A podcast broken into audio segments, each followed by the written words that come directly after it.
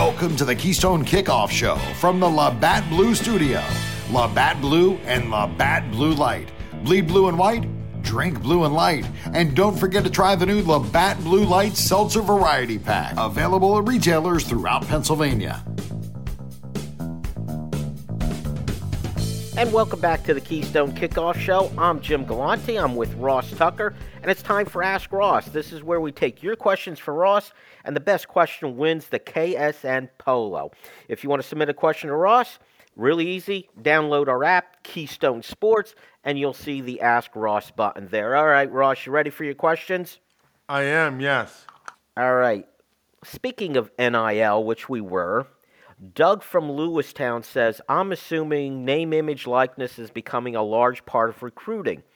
If I'm a five star recruit, how do I negotiate that as part of my recruiting package, given the fact that the schools aren't the ones giving out those offers?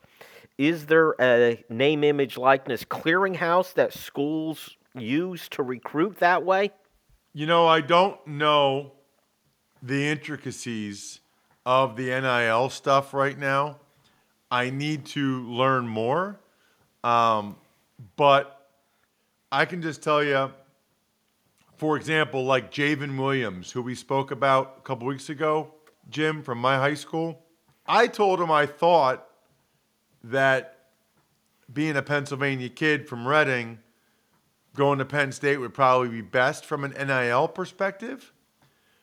Although I don't know if you go down south, maybe they have more money down there. Maybe these funds that they've all put together down there, maybe they could offer them more money there. It did not appear like he had discussed that very much with any of the schools or that it was a big factor in his decision. It seems to me like that is a bigger deal right now in the South than it is in the Northeast or Midwest so far. It that that that's by all appearances. You know, remember the one year, Jim, where Ole Miss got Laremy Tunsil from Florida and Laquan Treadwell from Chicago and all those guys.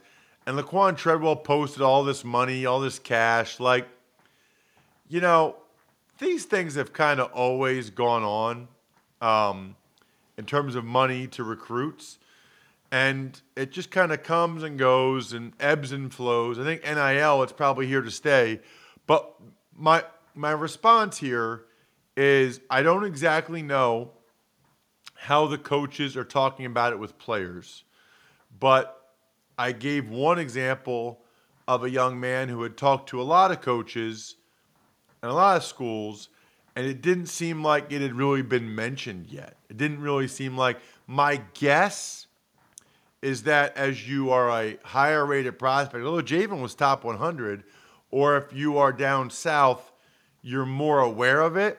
And if you've got A&M and Ole Miss and Tennessee and these schools recruiting you, that that becomes more of a more a part of it. That becomes a bigger a bigger piece of it.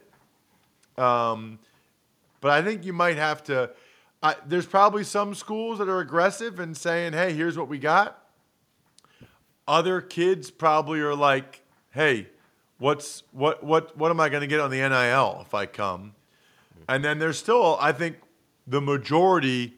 It's not a big factor. They're not really talking about it on either side, the coach or the player. I do think Ross that these independent entities, independent of the school that are created, they find a way to communicate with the players, even if it's through a third party, a high school coach, a parent, or someone.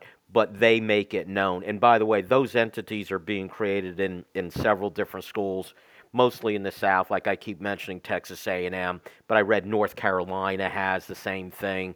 Um, I believe Ohio State has one of those entities. Now, the amount of money they give may be differently different. I'm sure not all are doing like the 25 million that A&M has. Let's get back on the field, Ross, and before we get too far away from the Super Bowl, Anthony from Jefferson Hills says, Ross, in the Super Bowl, I noticed on multiple crucial plays that Aaron Donald was one on one with either the left or right guard. Obviously, I doubt that this was the agreed upon strategy of the Bengals offensive line and staff. Are these mismatches a result of miscommunication, lack of preparation, or just a known risk that they were willing to take? As always, thank you for the insight. Yeah, so really what happened is in the second half, the Rams had five guys covering the offensive lineman a lot. You know, a lot of times it was the middle linebacker standing over the center or even having five known rushers on the play. If there's five known rushers, the five offensive linemen have to block them. I mean, that's just the way it is. And so it was a smart adjustment by the Rams. I'm a little surprised they didn't do it earlier, but it was a very smart adjustment by the LA Rams. And if you got five rushers, you don't really have much of a choice. I mean, your five big guys have to block their five big guys. So they can scheme it to end up with a one-on-one assignment, which is a tough, tough way to go if you have to block Aaron Donald. All right, let's go to Zach in Gettysburg, who says, "What happens with NFL players on expiring contracts when they're injured, like Godwin or uh, um, OBJ? Who pays for the surgery and rehab?" The team does that they got hurt for that team is responsible. So, um, the team that ends up where they got hurt, they're responsible for the surgery. They're responsible for any rehab for that player. I mean, that's an easy answer. Okay. So, and that happens, uh, stays that way until he signs a contract with a new team? Right. The new team will do a physical. transferred. The new team will do a physical before they would sign him. They would sign him knowing what his health status was then. And at that point, once they sign him, it removes the prior team from their obligation and brings that to the new team. Although, a lot of times, once these guys' contract expires, they'll end up doing the rehab on their own anyway, you know, somewhere else. Uh, but the team that I'm actually not sure about that. I'm 95% sure the team where they got hurt um, is is is gonna is responsible to pay even if they don't do it with the team. Although, you know, it's interesting, Jim.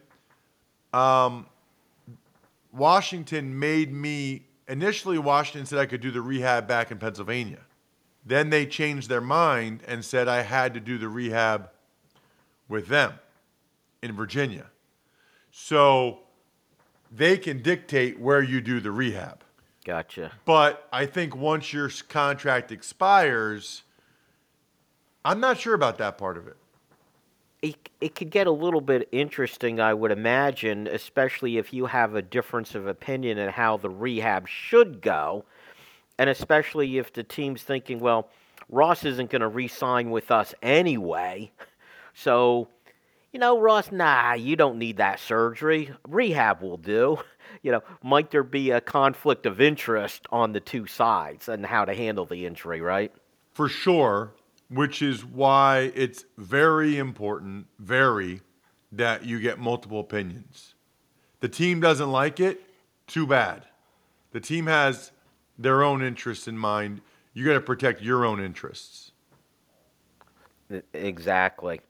Okay, let's go to Dave in Lehigh Valley, who actually has two questions for you, Ross. He says, Do you think Coach Franklin would ever consider permanently putting numbers on the helmets and the stripe down the pants, the throwback uniform? And second, how would you compare Penn State tailgating compared to other NFL or college game days you've experienced? Say it again, Jim. Uh, tailgating, how do you compare Penn State's tailgating to everybody else's, both college and NFL? And his other question was Do you think Penn State would ever switch over permanently to the throwback uniforms. You know, the number on the helmet, stripe on the pants. I don't think they would switch back permanently to the throwbacks, although I do like the throwbacks as a change up, you know, once a year. I, I think it's cool to kind of pay homage to the guys from back into the day back in the day. Um, as for Penn State tailgate, I think it's really high. Now I've only been to so many, but I think Penn State. You know, I tailgated once at Ohio State, and I was like, you know, Ohio State's like feels like it's in a city, so it feels like you're just in these parking lots.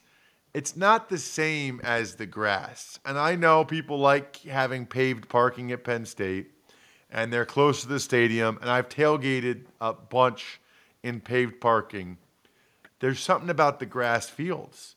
There's something about the grass fields and the kids throwing the football with their dad and stuff. Uh, in my experience, Penn State tailgating is very, very high on the list. Um, I, I, don't think it takes uh, a back seat to anyone that I've experienced, but I haven't experienced all of them. Funny, uh, my experience is the same as yours. I've been, I had one tailgate at Ohio State. It was good, but like you said, you're in the middle of the city there. It's all the paved. It's not quite the same. All right, let's move on. Let's go to Joe and Hollidaysburg. Joe says Penn State's been flexing over the fact that Micah was named Defensive Rookie of the Year giving linebacker U back some of its luster. Is the current narrative correct that Penn State was a huge part in this development and not starting him as a freshman and playing less than 50% of the snaps was all part of this journey? Or was it that he was always going to be a star, clearly better than Koa Farmer, and it was a poor decision not getting him on the field more? And if you agree with the latter, is there a next player that you would be concerned about being unnecessarily buried on the depth chart? I think we know what Joe thinks on this. What do you think, Ross? Well, I guess what I don't understand about that is didn't Micah Parsons lead them in tackles as a freshman? Yeah, that less than 50% of the snaps. I'm not I I read it straight from his question, but I didn't, you know, do the background and find out. I, well, I think there is learning some a new position. He had never played linebacker. He had always been a defensive end, and so he was learning a new spot. And I thought he still led them in tackles that year. Um, you know, I don't know. That seems like hindsight. Uh, that seems like hindsight. I think they did what they thought was best that year. They did what they thought was best the next year when he was awesome. His third year, I think he was going to be even more amazing, and it's a shame we didn't get to see him play a third year for Penn State because uh, he would have had a really, really special season, even with the abbreviated COVID year. And you know what? I think if he had played that year also, this, this kind of narrative would have gone away because you would have really seen the elite Mike of that last year. That is it for quarter number three. Stick around, in quarter number four, we'll name our winner. This is where the temperatures are unkind. This is where water freezes in the blink of an eye. This is where the wind bites harder than a mid ice cross check.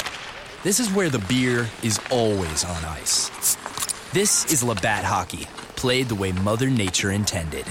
Labatt Blue is proud to support pond hockey and all the hardy souls that like to play it cool. This is Labatt Hockey. Beer, Labatt USA, Buffalo, New York.